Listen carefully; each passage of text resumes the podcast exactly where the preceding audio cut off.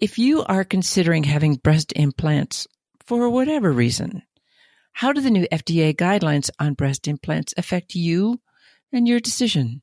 Covering all aspects of women's health. This is the seven domains of women's health with Dr. Kirtly Jones on the scope.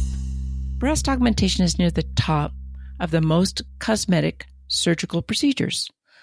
Although the number of women who had breast implants fell by one third in 2020, probably related to COVID-19 pandemic, still 200,000 people had breast implants in the US in 2020, down from the usual 300,000 implants per year. About 75% of the implants are for cosmetic reasons, and the rest are part of reconstruction after breast cancer surgery. Recently, the FDA took some new steps to improve and strengthen the information guidelines about implants and short and long term consequences. It's hard to know how women want to receive information about the risks of breast implants. They believe that they know the benefits, at least for the persons they believe themselves to be right now. They can't really assess the benefits to the woman they will be at, let's say, 60. However, the assessment of benefits is a completely personal process and will be different from woman to woman. And this includes trans women making the decision to have breast implants. The risks are harder to communicate. Language is often very medical, numbers are hard to process, and some people don't even want to know the risks.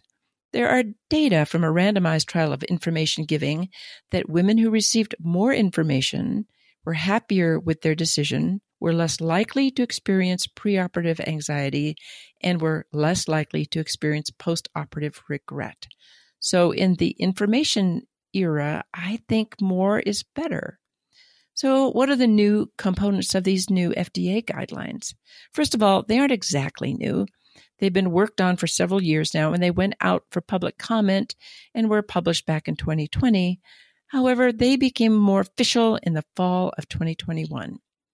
Firstly, the boxed warning, the ominous black box that comes on some package inserts of medications and devices that actually nobody really reads unless you stick it on their nose. I'm going to quote here the example from the FDA with my own asides put in. Warning, and this isn't a big black box. Breast implants are not considered lifetime devices. The longer people have them, the greater the chances are they will develop complications, some of which will require more surgery. Okay. Breast implants have been associated with the development of a cancer of the immune system called breast implant associated anaplastic large cell lymphoma.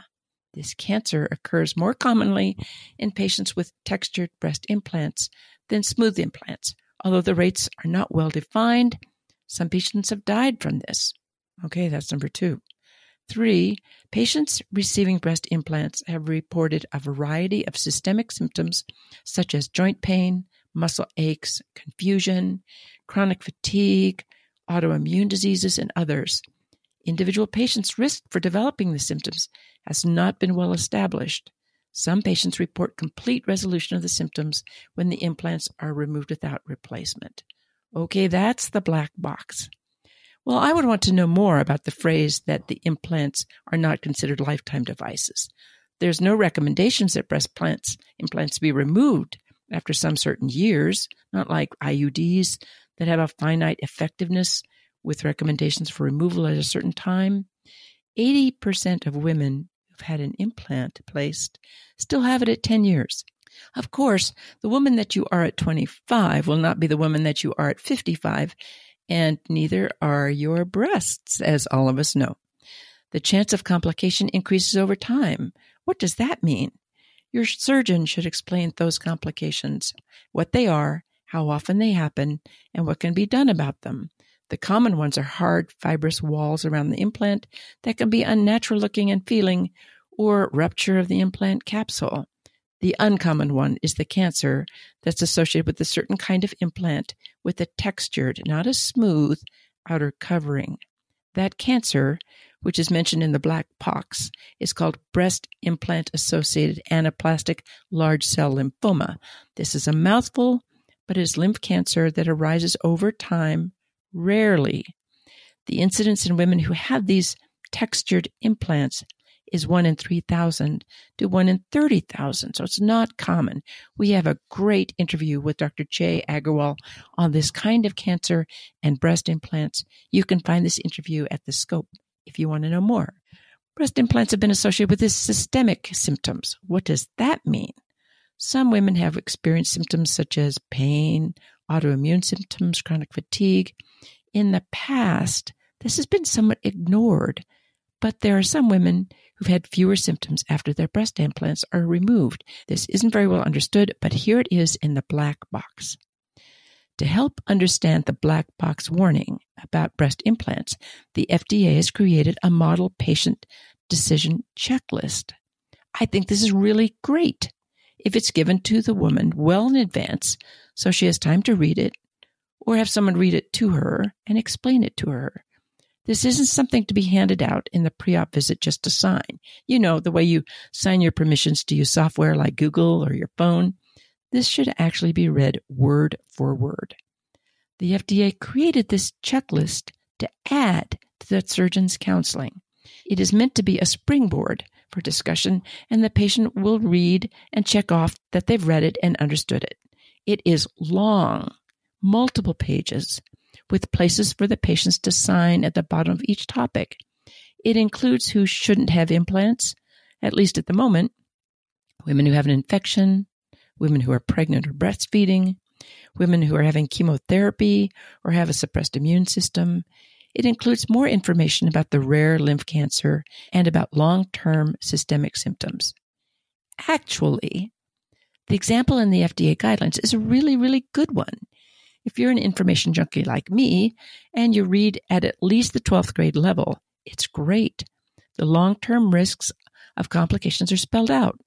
The frequency at which these things happen are attached, such as painful scar tissue around the implant reported in 51% of patients, rupture or leaking of the implant 30%, need for reoperation 60%.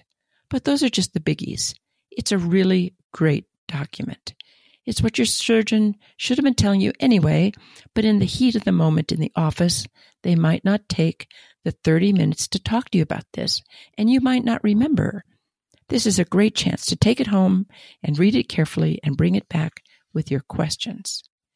And with the FDA guidelines, there's an updated suggestion about management of breast implant rupture or leakage, that 30% of the time that happens. And last but not least, there's a card for the patient to keep forever in her wallet or personal records about what kind of implant she has, what it's made from, and when it was placed. Now, you think you'll remember all this stuff, but you won't. And maybe you'll have them still at 80 and your memory is fading. Your surgeon may have retired or gone on to surgeon heaven. Your medical records may be lost but at least you have a document about what is existing in your body. If I had implants, I would laminate mine and put it next to my driver's license or my organ donation card. I think these are really good steps in the right direction in patient information decision making. I know you just want what you want and you wanted it yesterday, but it's a long term decision with long term consequences. Some good, some not so good. You should take your time and try to get it as right as you can. And thanks for joining us on the seven domains of women's health at the scope. Have a question about a medical procedure? Want to learn more about a health condition? With over 2,000 interviews with our physicians and specialists, there's a pretty good chance you'll find what you want to know. Check it out at thescoperadio.com.